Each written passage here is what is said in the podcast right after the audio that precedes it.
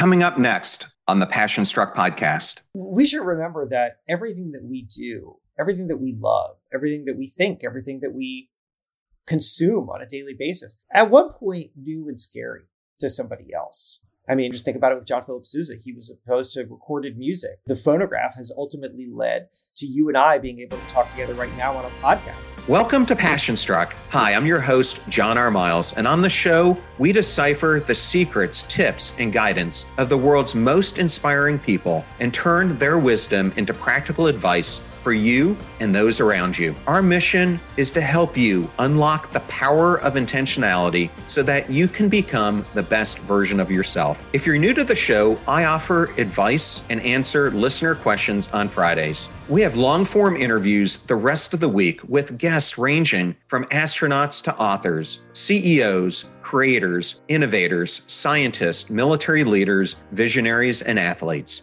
Now, let's go out there and become Passion Struck. Hello, everyone, and welcome back to episode 186 of Passion Struck. Ranked by FeedSpot is one of the top 40 most inspirational podcasts in the world. And thank you to each and every one of you who comes back weekly to listen and learn how to live better, be better, and impact the world. And if you're new to the show, thank you so much for being here. Or you would like to introduce this to a friend or family member, we now have episode starter packs both on Spotify and on our website, which are collections of our fans' favorite episodes that we organize in topic, especially now that we have over 180 episodes to give any new listener a great way to get acquainted to everything that we do here on the show. Just go to passionstruck.com slash starter packs to get started. And in case you missed my interview from earlier this week, it featured Dr. Cassie Holmes, who is the foremost expert in the world on time and happiness. And we discuss her new book, which launched this week, Happier Hour. And if you missed my episodes from last week, they featured Dr. Dominic D'Agostino, who is one of the world's foremost experts on the topic of ketosis and metabolism. And we unpack the keto diet and its impact on how you can lose weight, sustain weight loss, and also how it can help with chronic conditions. And I also interviewed Dr. Abby Medcalf, who's a specialist in relationships and how to grow them and heal them. And if you missed my solo episode from last week, it was on the key ways that you can best use your time. Please check them all out. And I wanted to say thank you so much for your ratings and reviews and helping us grow the popularity of this podcast. And if you loved any of the episodes that I mentioned or today's, those five star ratings mean so much to helping us sustain and grow the popularity of this show. Now, let's talk about today's guest. Jason Feifer is the editor in chief of Entrepreneur Magazine, a startup advisor, host of the podcasts Build for Tomorrow and Problem Solvers. He has worked as editor at Fast Company, Men's Health, as well as Boston Magazine. Jason is the author of the new book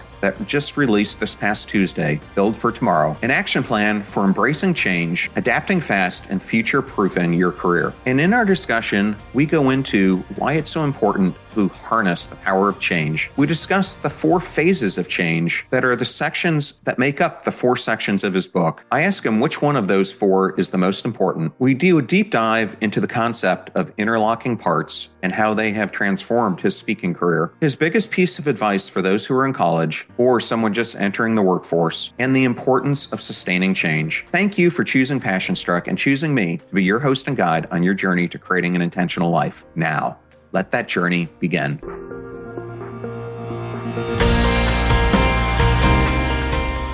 I am so excited to welcome today Jason Feifer to the Passion Struck podcast. Welcome, Jason.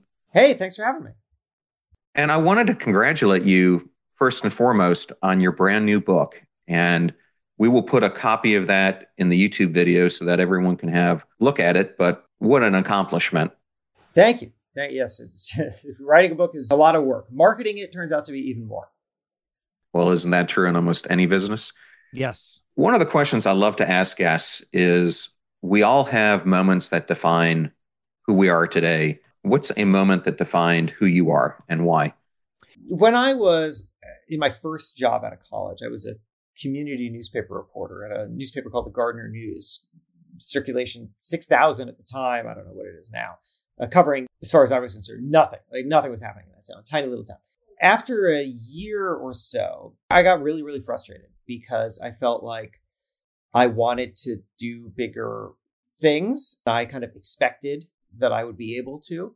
I wanted to work for bigger publications. I wanted to expand my career. And here I was kind of stuck at this little newspaper. I was, I was very frustrated. I came to realize a couple things. Number one was if I was better than this job, I suppose I wouldn't be at this job. There was still more for me to learn. But two is that nobody was ever going to reach out to me from the places that I wanted to work at. If I dreamed of writing for the New York Times, the Washington Post, the Wall Street Journal, or something, you know, some kind of national publication, nobody was ever going to call me from the Wall Street Journal and be like, kid, really loved that story you did on the local diner. We're bringing it up to the big leagues. Like you're covering the White House now. They weren't going to do that. So I needed to go to them. I couldn't sit around wait for people to come to me, people to recognize me. I had to go to them. So I quit, quit that job. I was living in a in a dumpy apartment with some friends in Holden, Massachusetts, just kind of rural community next to a graveyard. Uh, literally, the, play, the house was next to a graveyard. Uh, paying five hundred dollars a month. I just started cold pitching. I started freelancing. I started emailing editors my ideas.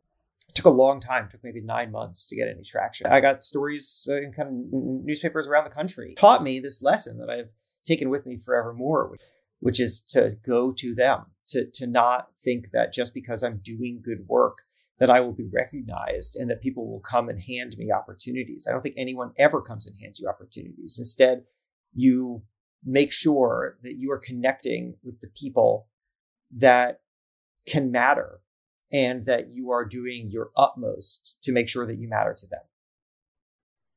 No, I think that's a great lesson. And yesterday I interviewed uh, Dandapani. I'm not sure if you know who that is but he does okay. consult with a lot of entrepreneurs. He was a monk in a monastery for about 10 years, mm. but he he's all about the power of focus. And so I asked him, is there a tip that you can give the reader? And he said, read the whole book because there isn't a shortcut to learning how to mm. do this. You have to go through all the motions. And I think so much of that is true in life, whether we want to be a successful entrepreneur, successful athlete, business executive, what name it. So I think you saying that is a good story of you've got to do the work and be intentional about it. And eventually the fruits of your labor will come forward. So yeah, thank you for sharing that. I've heard you talk in the past about the importance of interlocking parts. Can you explain yeah. what that means and how you employ it? Yeah. So this is a theory I came up with when I was starting to get into you know, public speaking, quote unquote. I do a lot of talks now to companies and conferences and so on. But at the very beginning, people were asking me to do this stuff, and I wasn't practiced in it, and I didn't really know how to do it. And I, I was paying attention to what people were doing, and in particular, actually, my father-in-law, my my wife's dad, because he uh, spent his career in the State Department and now is on television and radio all the time, being interviewed about international affairs. I was noticing that he was doing this thing where people would ask him questions, and we would, you know, my wife and I would joke that that we would hear the same answers out of him all the time. But I realized that what he was doing, I don't know that he had ever put a put a name to it or anything, but what he was doing is he had built this menu, this kind of menu in his head of short interlocking parts, these stories and these points that he could use depending on whatever people answered. And I realized that the secret to public speaking is actually to build this, this menu that I called interlocking parts.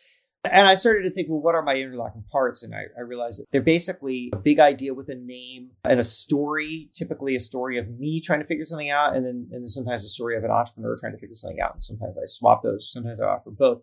And those are my interlocking parts. And I realized that if I have enough of those in my head, then I can speak on the fly in any circumstance. So even even in a podcast uh, setting where somebody's asking me a question like you, and the first thing that I'm doing is I'm rifling through my head and thinking, well, what what answer do I have for this that already exists? Now, that's not because I'm being lazy, but rather because I want to make sure that I'm bringing my best material. And these aren't, I should also note, these aren't like, you don't write the parts and memorize them, right? Because I think the, the key to public speaking is to never be working off of something that you have memorized. The reason for that is because if you've memorized it, you're going to sound like you're reading it in your head. It's not going to sound organic and natural. And also, if you lose your place, and perhaps everyone has seen somebody do this, if, if they lose their place because they had memorized something word for word and then they kind of forgot a word, they are a train off the tracks. It is a terrible thing to watch. So instead, what you do is you actually kind of practice these interlocking parts out in the real world. These are the stories that you tell people that people find extremely engaging. These are the points that you come back to over and over again when you're trying to explain something to people. Those are the things that you're refining. You're practicing in the real world, out in the real world. And the more that you do this, the more that you will just become a, a, just a really dynamic, engaging speaker. Doesn't mean that every single thing that you say has to come from these parts, but I think that it gives you the foundation to build upon. And now, if anybody asks me to stand on stage and talk for 30 minutes and it's it deviates from my kind of traditional keynote, all I have to do is know what it is that they want from me. And I can step back and think, okay, well, I guess I'll do this part and this part and this part and this part. They just snap together and then off I go. That's the secret of uh, public speaking to me. Well, I think that's great advice because storytelling is so important, I think, in anything that we do. And I heard you on another podcast talk about your recipe for success and some of the ways you write articles. And if I have it right, it was big idea followed by a great example of that big idea, in your case, an entrepreneur magazine, through the story of an entrepreneur, and then relating it to yourself personally and how perhaps you've overcome what you're talking about or move through it. Uh, did I get that correct? Yeah, well, that's basically right. So, I mean, that that's a version of what I was talking about with interlocking parts because I often do that with interlocking parts. But also, whenever I'm writing a column for the magazine, that's what I tend to do. I give a big idea with a name, and then a story of somebody who figured it out, and then a story of me trying to work through it because then I get to stand in for the audience and present myself not as an expert, but rather as someone trying to make it work, which I, which I find really helps people connect. I scale that out. I mean, the book that I wrote, Build for Tomorrow, uses that formula quite a lot. I mean, not exclusively because it would just, you would feel extremely repetitive if that's what I was doing over and over again. If we were to break it down here, right? Like what you want is you want to give people a big idea. You want to give them a, a good way to remember it, right? Which is why it's really helpful to name your ideas. Whether it's the theory of interlocking parts or work your next job is another one of mine or whatever. I have a million of them. Then you want to tell a story because people understand things through stories. You can't just be theoretical. So I find that by telling a story of somebody else who tried to figure something out, first of all, it just diversifies the amount of storytelling that I can do. Obviously, if I just told stories of myself all day, it would be pretty boring and also just seem extremely self-serving. But then once I do that, I want to say, well, look, now we basically we have an idea here. We have something that we can build into our lives, but it's not easy, and it's going to take some learning and doing. And I can also be honest in a way that sometimes someone I'm interviewing is not going to feel comfortable being honest. They're not going to go to their deepest, darkest layers, but maybe I will because I well, I have control over my own story. So that's why I will sometimes turn inward and then share that about myself because I think that it helps people come along the journey. So through doing this, I've found a way to tackle big ideas in a way that feels really relatable and also that feels like it builds a relationship between me and the audience. Well, that's great. And one of the other things I wanted to explore before we deep dive into the book is yeah.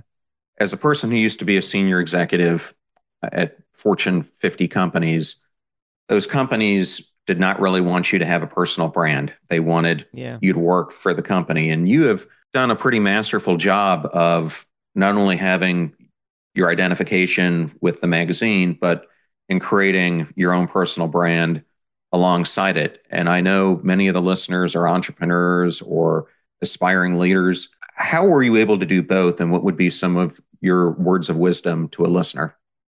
So I think that corporate America is shifting ever so slowly towards an appreciation of the individual with the personal brand. If you go back to earlier days of social media, you're right that I don't think any Fortune 50 company wanted that.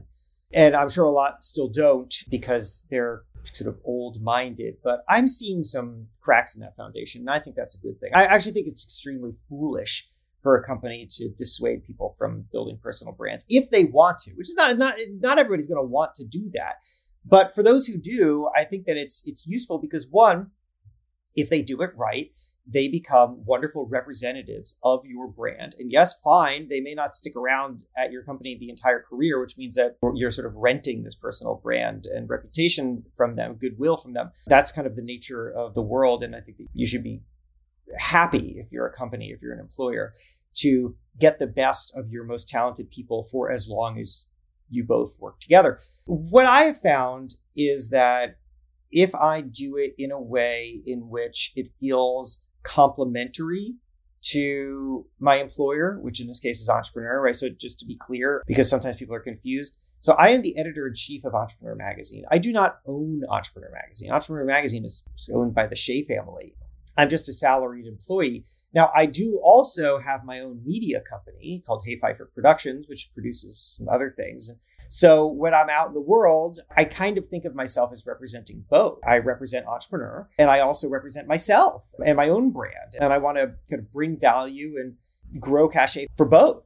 And entrepreneur understands that because they see that when I'm out in the world and I'm doing things that even maybe are kind of driven to benefit me, like let's say we're on this podcast together and I'm I'm here talking about my book. Entrepreneur didn't publish this book. They don't make any money off of this book. I do.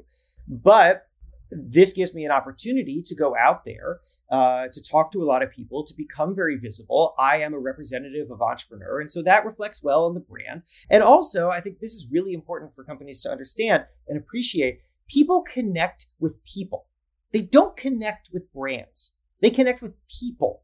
And so it is great if you're a company to have the most symbolic people out there, your CEO, your founder. I think that's really important. But but frankly, there can be other ways in.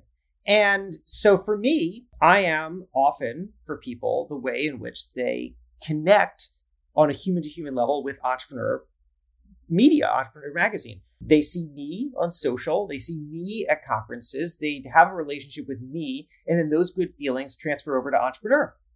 And yes, it may be that in, at some point in time, entrepreneur and I will not be a unit, but that's okay because we both benefited from this relationship. And I think that that's wonderful. So, what I would do if I were somebody looking to build a personal brand is I would step back and think, how can I be a brand? You have to like really take that seriously. The word brand it means that you are a kind of singular thing that has a purpose in somebody's life. So, what is that? And then how can you be really diligent about articulating that over and over again? And how can you make sure that that's feeling complementary, not promotional, but complementary to the, the work that you do for your employer.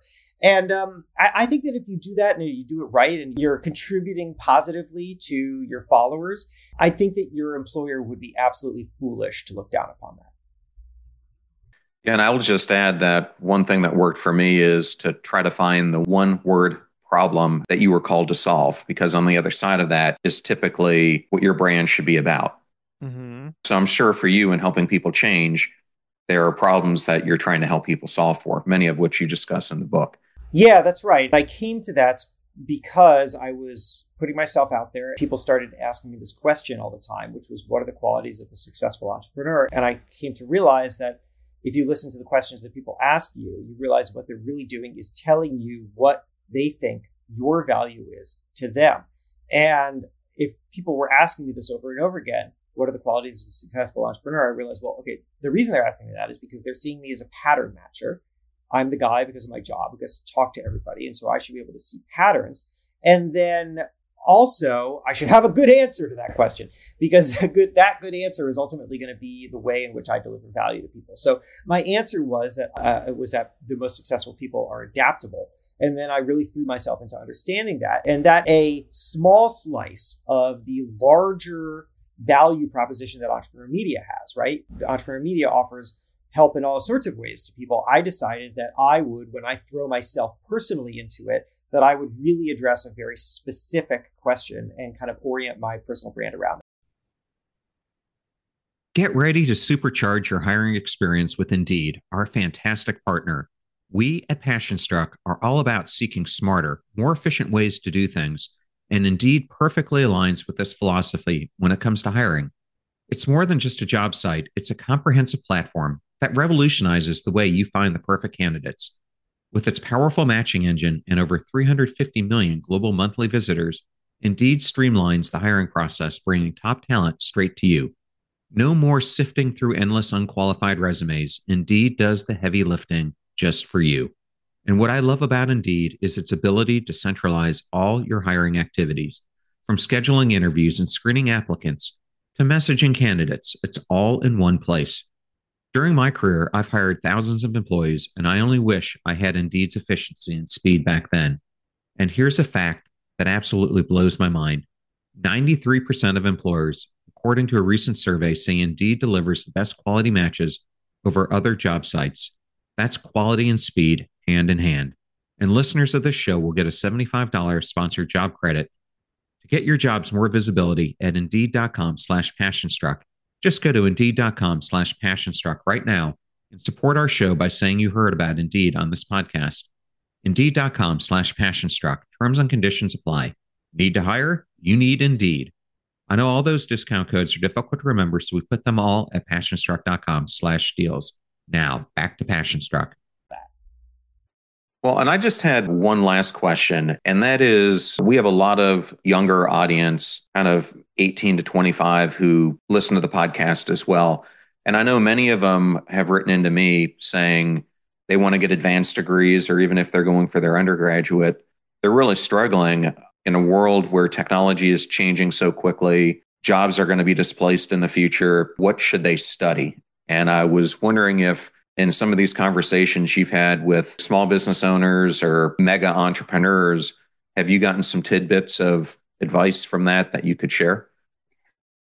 Yeah, it's a very interesting question. I hear thoughts about education that are all over the map, right? I will talk to Naveen Jain, who's a serial entrepreneur, extremely successful, who talks a lot about how being an outsider to an industry is actually an advantage because it allows you to see things more clearly. Then I talked to people who started a, a, a very complicated uh, business or entered a really challenging industry, and the way they did so is that they had an educational background in it. I don't think that there's a kind of stock answer that I can give you because the world is so varied and the things that people are going to be looking for are so varied. I, what I can tell you is that I think that it's worth the, there are two ways to look at it. One is that you can look at it proactive, and the other way is that you can look at it kind of reactive, right? Which is to say, proactive, you could say if you have a particular idea for something or a particular direction that you want to go in, you can do the research, you could talk to people who have pursued that path and seen what education they pursued and whether they felt like it, it really mattered to them, uh, right? If I, if you were interested in journalism, for example, I think that it would be helpful for you to go and talk to people who went to journalism school. What you'd probably find is that most people would say, you know what, I don't know that that was actually all that useful. That's been my experience when I talk to, to peers of mine. The way that you could do it reactively is that you could go and if you don't have the idea for the business, but you do have an idea of what you're interested in studying, I don't think there's anything wrong with doing that and then stepping back and saying, okay, what is it that I know? What connections have I made?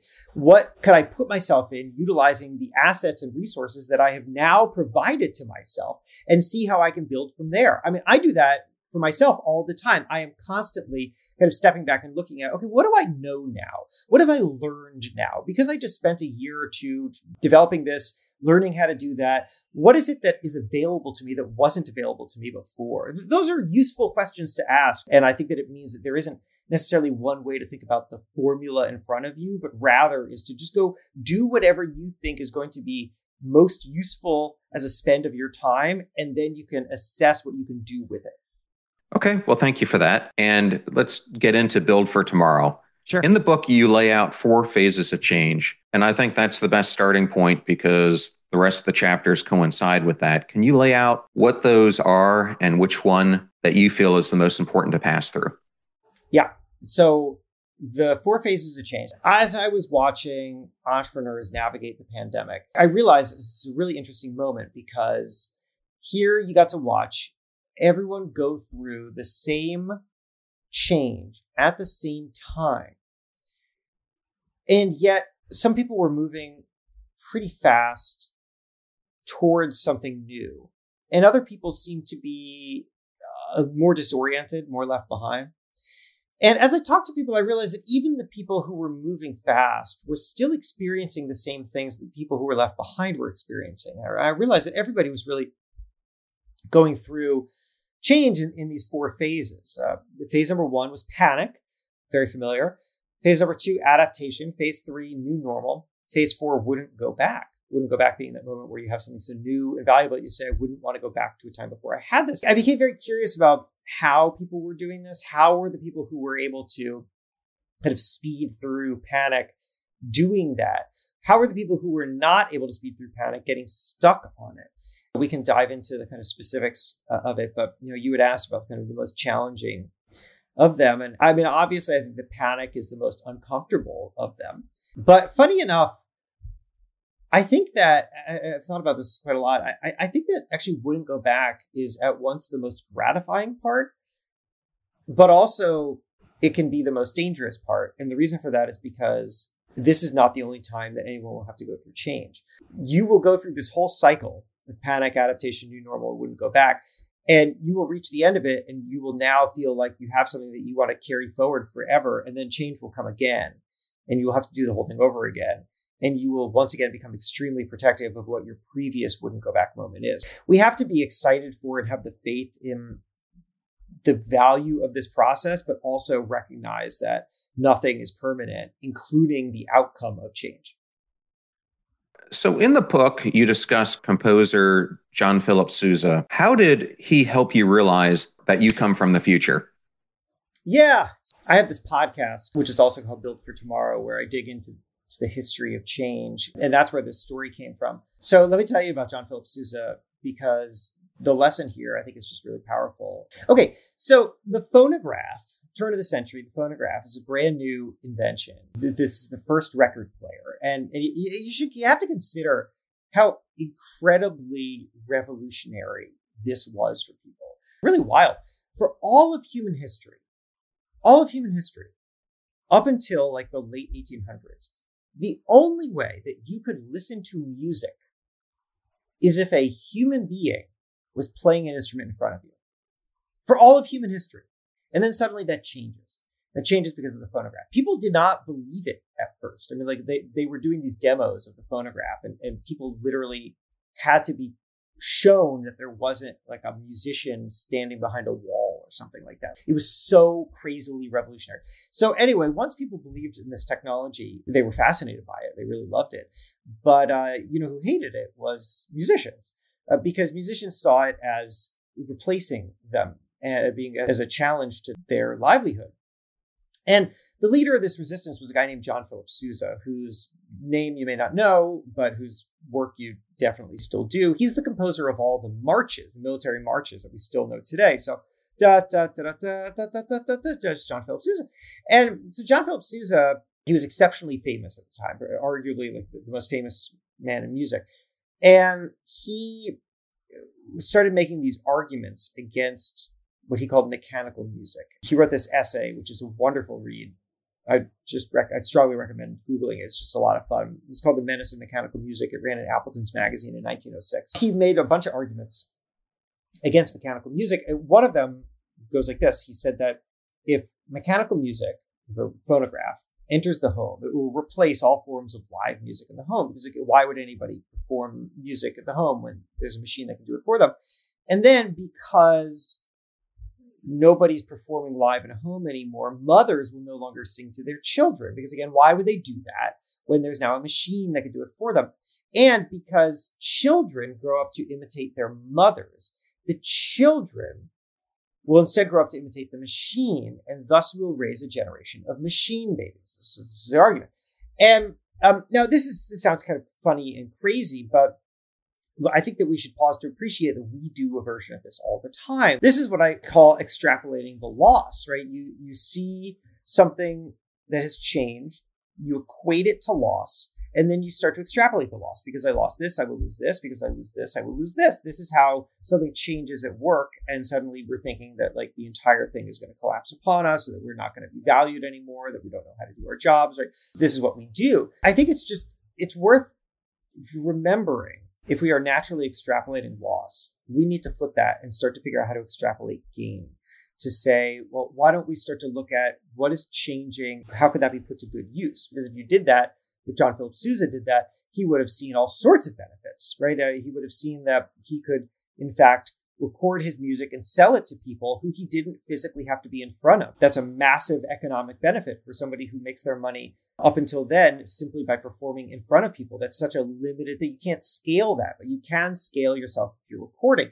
So in fact, John Philip Sousa was was really protecting a system that was limiting his economic opportunity. But more so, the bigger idea here, and this is what you had prompted on the You Come from the Future. So You Come from this future is this, this idea that I have, which is to say, I think we should remember that everything that we do everything that we love, everything that we think, everything that we consume on a daily basis.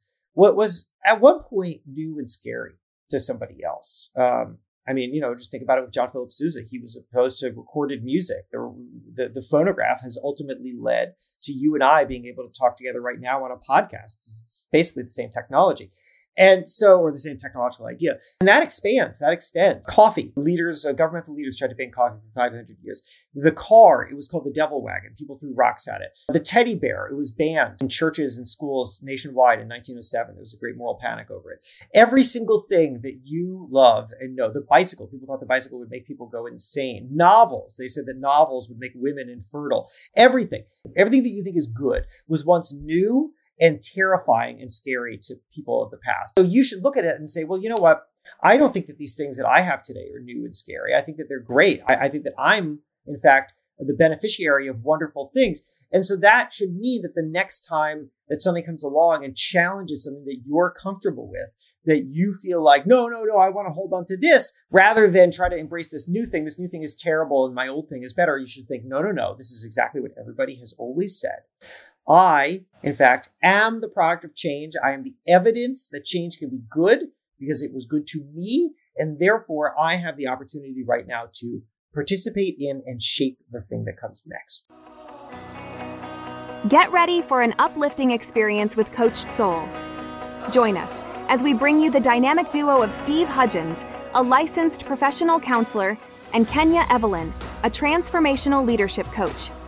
Together, they'll guide you through engaging episodes filled with valuable insights and actionable tips on mental health, relationships, self care, emotional well being, and personal growth. Coached Soul is your go to podcast for empowering discussions that will help you thrive, where we aim to empower and uplift you on your journey towards personal growth and well being. Remember, as you navigate through life, you don't have to do it alone. We encourage you to reach out to professionals, seek support from loved ones, and take the time to prioritize your own well being. Stay tuned for future episodes filled with even more valuable insights and actionable tips. Remember, you have the power to thrive. And with Coached Soul by your side, anything is possible. Until next time, take care, stay empowered, and keep shining your brightest light. For more information, contact coachedsoul.com. I think that's a great backdrop, and I want to continue down this lens of loss and gain. I'm interviewing author Benjamin Hardy here in a couple weeks on the podcast, and he wrote the book, The Gap and the Gain, where he says that unsuccessful people focus on the gap, but successful people focus on the gain. Basically, we all have an ideal, which is a moving target that is always out of reach. And when we measure ourselves against the ideal, we're in the gap. However, if we measure ourselves against our previous selves, we're in the gain. And I was hoping you could kind of unpack your concept of loss and gain a little bit more with that as a backdrop as well. Yeah, I really like that framework that he uses there. This is something that I've observed as I watch people navigate change. It's a natural psychological phenomenon. It's been a kind of mainstay of psychological research for decades now called loss aversion theory. And what it shows us is that we are naturally more concerned about loss. We focus more on loss and we, we frame things as loss uh, than we are uh, in gain. I'll give you a, a personal example. A friend told me to buy Bitcoin when Bitcoin was $4,000 a Bitcoin. And I said, ah, this thing sounds stupid, but I guess I've heard of it enough and, and I trust my friend. So I'll buy two of them. So I invested $8,000 in Bitcoin. Then it went up and I was excited. And then it went down and it stayed down for quite a while. And I said, I shouldn't have done this. And then it came back. And when Bitcoin got to $16,000 a Bitcoin, I decided to sell because I thought it can't possibly go any higher than this. Now, we all know that that, turned, that was very poor financial decision, but I sold and then as Bitcoin went up and up and up and up, I mean, obviously, as we talk right now, it's it's down quite a bit, but who knows? It was at least in the 50s or maybe even hit the 60s, 60,000. I can't remember. I got to tell you, I like could not stand it. I could not. I didn't want to hear about it. I didn't want to talk about it. I used to text with friends about crypto, and now I didn't want to do it. Why? Because to me, that sale felt like loss. It wasn't. It was gain. I made money, but it felt like loss because I was comparing it against the profits I could have had if I had done something else. I think is this is we do way too much of this. We are constantly comparing ourselves against what could have been rather than looking at what is. I think a line I like to use on myself, and I also share it with others all the time. Whenever I'm feeling stressed out or feel like I'm not accomplishing enough, here's your mantra I will do the best work with the resources available. We'll do the best work with the resources available. Really, really important with the resources available. I think part of the reason that we always feel like we're not doing enough is because we are comparing ourselves against what we would do if we had infinite resources. But we do not have infinite resources. We have the resources available. I don't have 48 hours in a day, so I can't accomplish 48 hours worth of things in a day. I don't have a million dollars to spend on advertising myself. So I could imagine how much larger my presence could be in the world if I had a million dollars to advertise myself, but I don't. So let's not think about that. And I think that the more that we bring ourselves down to earth. And the more that we recognize that we are going to do the best work with the resources available, we are going to work with what we have.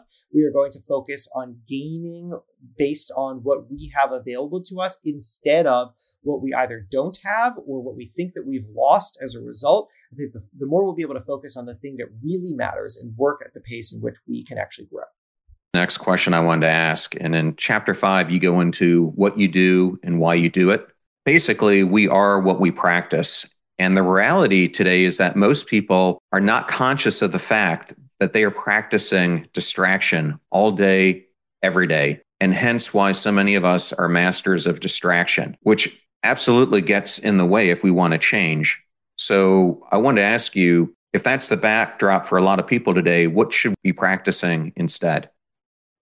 The thing that you're highlighting here is this observation I have that we far too often identify ourselves with the product of our work, the output of our work. We identify, and sometimes we form our identities around the product of our work. We should be proud of the product of our work, but we are really setting ourselves up for a lot of anxiety and feelings of disorientation if we ultimately are too closely identified with it. I'll give you an example. I used to be a newspaper reporter and uh, that was my first job out of college. I had mentioned earlier. I worked at two different newspapers. I wanted to be a newspaper reporter. I, I loved it, and and for a long time, I identified with being a newspaper reporter. If people came up to me at a party and said, "What do you do?" I would say, "I'm a newspaper reporter." This was good and fine for a while, but once I realized that newspapers were not actually where I wanted to be because it's kind of an unstable industry, I didn't love the hours. It's just there were a lot of things I didn't love. One of the things that held me back from making a change as fast as I should have was that I had thought of myself as a newspaper reporter.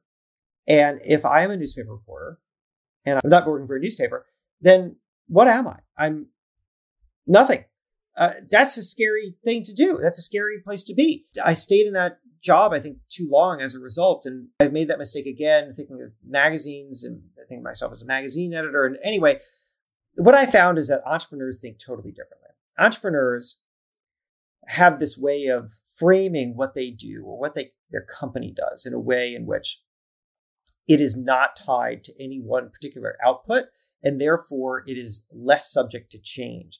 I remember talking to the CEO of a baking mix company, and they were going through a major change. And uh, and I asked him how he was managing how he was managing it, and he said, "Look, our mission is to upgrade sweet baked goods and bring joy to people. If that's your mission, to upgrade sweet baked goods and bring joy to people, well, that is not subject to change right? People will always want joy. People will always love sweet. And so as a result, you have an infinite variety of ways to do that. It doesn't matter the product that you make. It doesn't matter the way in which you deliver it. It doesn't matter how you reach people.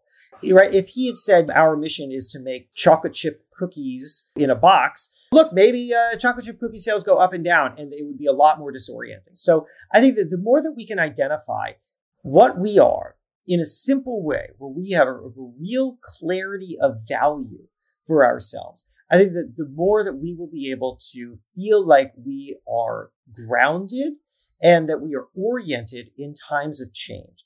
For me, instead of I'm a newspaper reporter, I now, for example, think of myself this way. I think I tell stories in my own voice.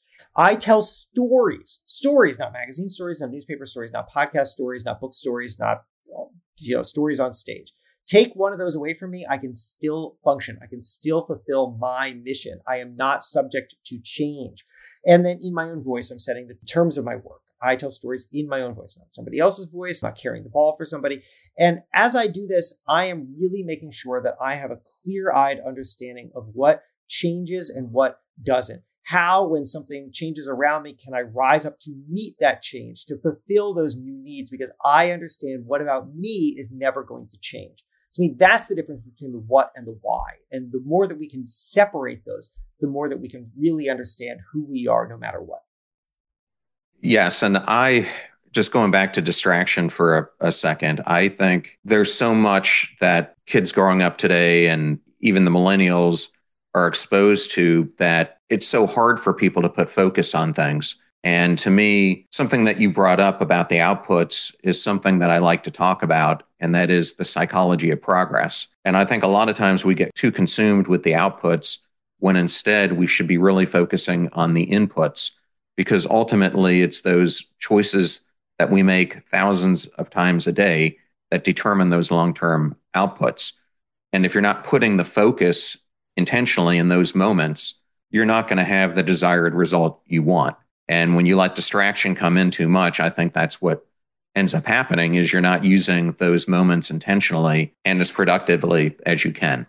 Let me add something else to that. Sorry, just because I kind of forgot that you had originally teed me up with distraction. You had pointed out kids today have so much have so much distraction, and you know that's true. There's a way in which I think sometimes people think about these kinds of things like distraction, where they think, I am up against some kind of level of distraction or technological change that is so overpowering that, that I am helpless against it. And I think that's just a really, really damaging way to think about things for yourself. Yes, email and social media and whatever can be super distracting, but you know what? When Samuel Morse, the inventor of the, the commercial telegraph, the very first time that people could move information faster than a physical object, right? Consider that. Before the telegraph, the fastest thing that you can do to get information from point A to point B was to write it down and put it on something that moves a horse, a train, whatever. Like now it could move at the speed of a telegraph. Anyway, when he was retiring, his peers threw him a party and uh, they went around and they gave toasts. This was told to me by uh, an author of a, a, book about the history of the telegraph. One man stood up, and instead of toasting Samuel Morse, he chided him. He said, uh, "He said before you, I was able to go home at the end of the day, and work would never interrupt me. But now." Information can come to me at all times. I'm constantly on call. You have you have sped up the pace of life in a way that is unmanageable. This is a complaint that we have had for an exceptionally long time. And sure, our versions of it today are different than our versions of it from yesterday.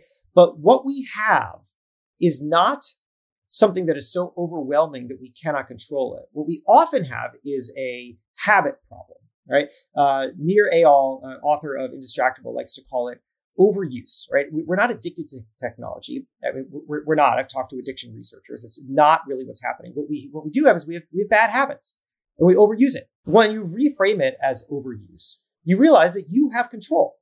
You have control. You are not the victim of something. Things are not outside of your circumstance. You can change your habits. And so while we are surrounded by distractions, and I certainly am, I check my phone all the time. Anybody can slack me at any time. But these are choices that I'm making and I can adjust my habits. I have that within my power. And I think that we all need to remind ourselves that we have that and empower ourselves to make those kinds of changes because we cannot create a learned helplessness and say that just because these distractions are around us, I therefore am a forever victim to them and, and our children are forever victims to them. We have control of our lives and we can make change. And those are good things.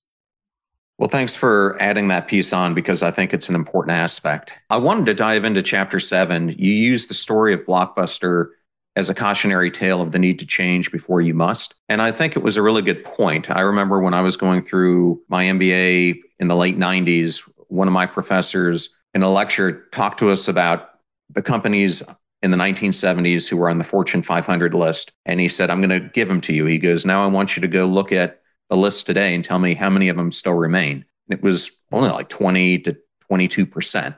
The rest had either gone out of business or been acquired but I liked in this chapter because I'm a big beer fan.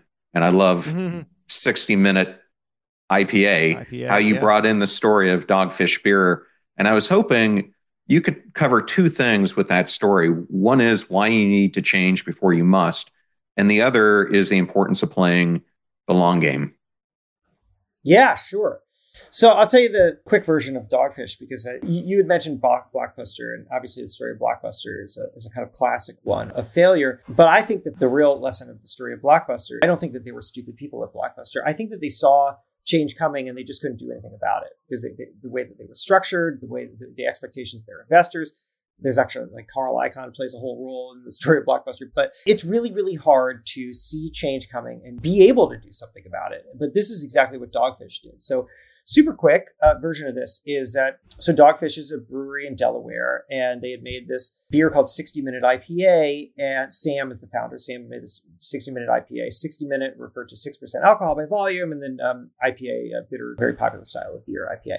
India pale ale. So people love this beer. They needed this beer. Like these sales were were just skyrocketing, and very quickly this beer was going to become seventy five to eighty percent of all sales of Dogfish. And Sam thought differently than perhaps most people would about this because most people might say, well, this is fantastic. I have a hit product. I'm supposed to sell, sell, sell, sell, sell, sell, sell. But that's not what Sam thought. What Sam thought was tastes are going to change. Change happens. And so if he allows this beer to dominate all sales of dogfish, well, it's going to ensure that every time that people encounter dogfish, they will encounter it as an IPA brand, which is fine for a while when IPAs are hot. But once something changes, he will not be thought of as an IPA brand. He will be thought of as an old brand.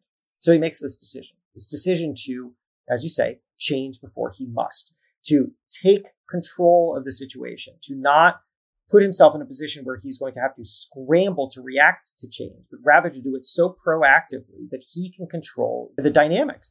What he does is he decides to cap sales of his best-selling product at 50%.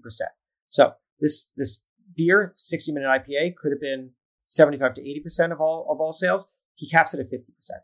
As a result, people are very angry. A lot of people cannot get this beer that they want, but Sam turns it into an education experience. He says, I'm really sorry. It's not available right now. But in the meantime, why don't you try our Saison? Why don't you try, you know, our, our pumpkin ale?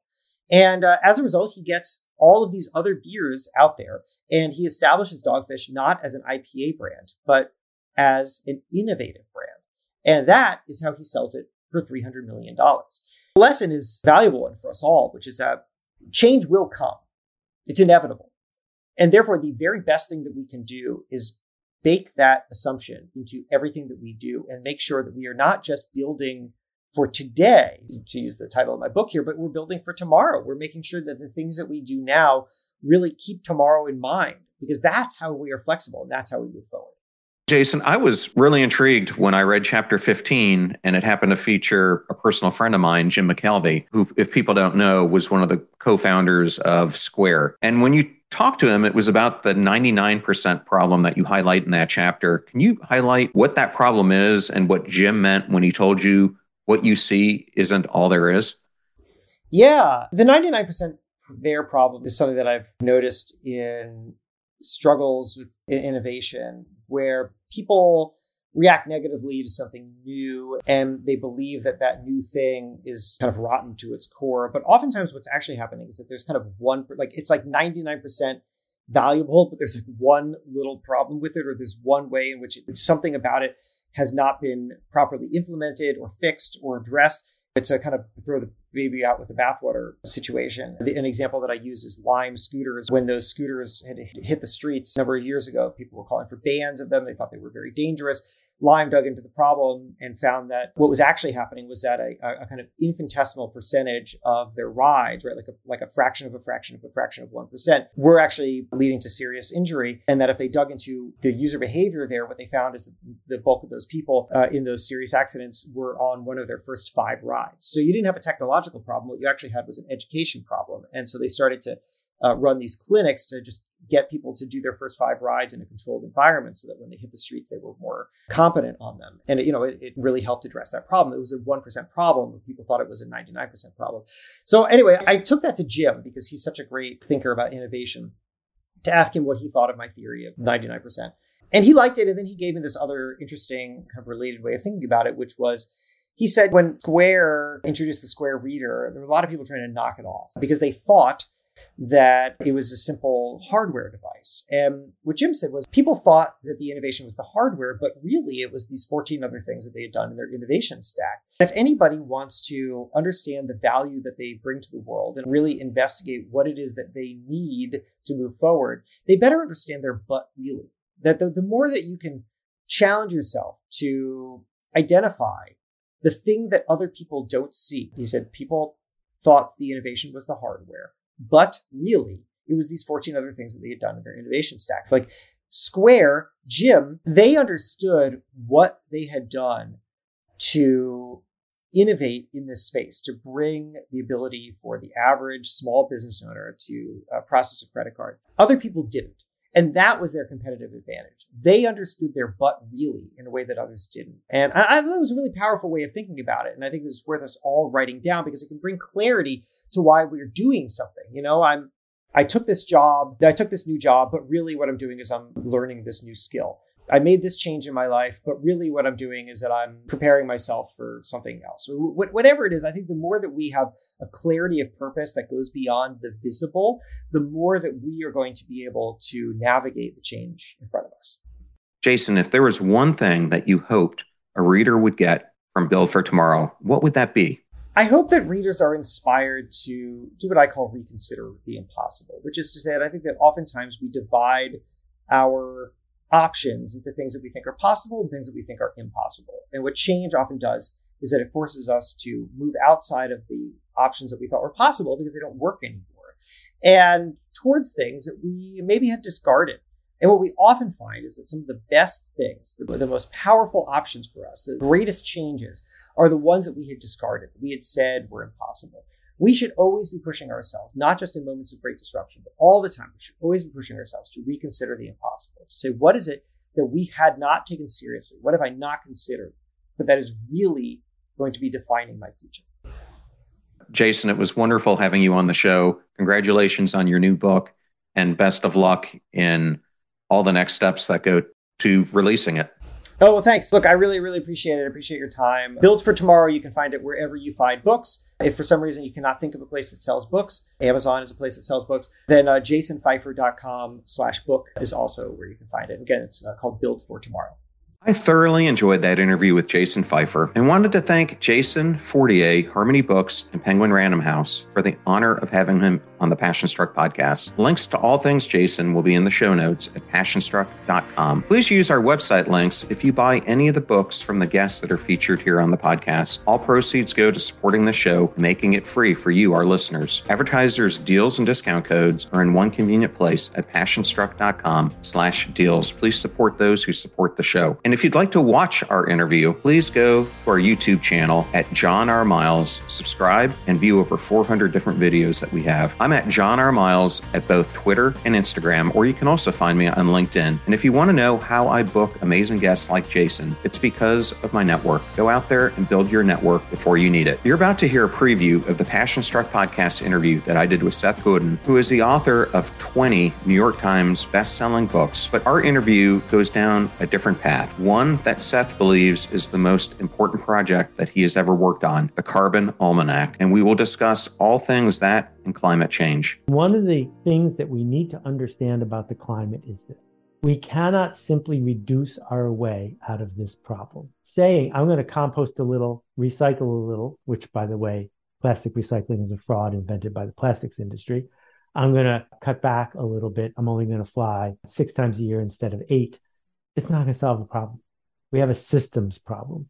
And the system problem is very simple, which is that carbon extracted from the ground in the form of concrete, combustion, and cow is underpriced. We have been stealing from our future by burning stuff way too cheap. The fee for this show is that you share it with your friends when you find something useful. If you know someone who is aspiring entrepreneur, definitely share this episode with them. The greatest compliment that you can give us is to share the show with those you care about. In the meantime, do your best to apply what you hear on the show so that you can live what you listen. And until next time, live life passion struck.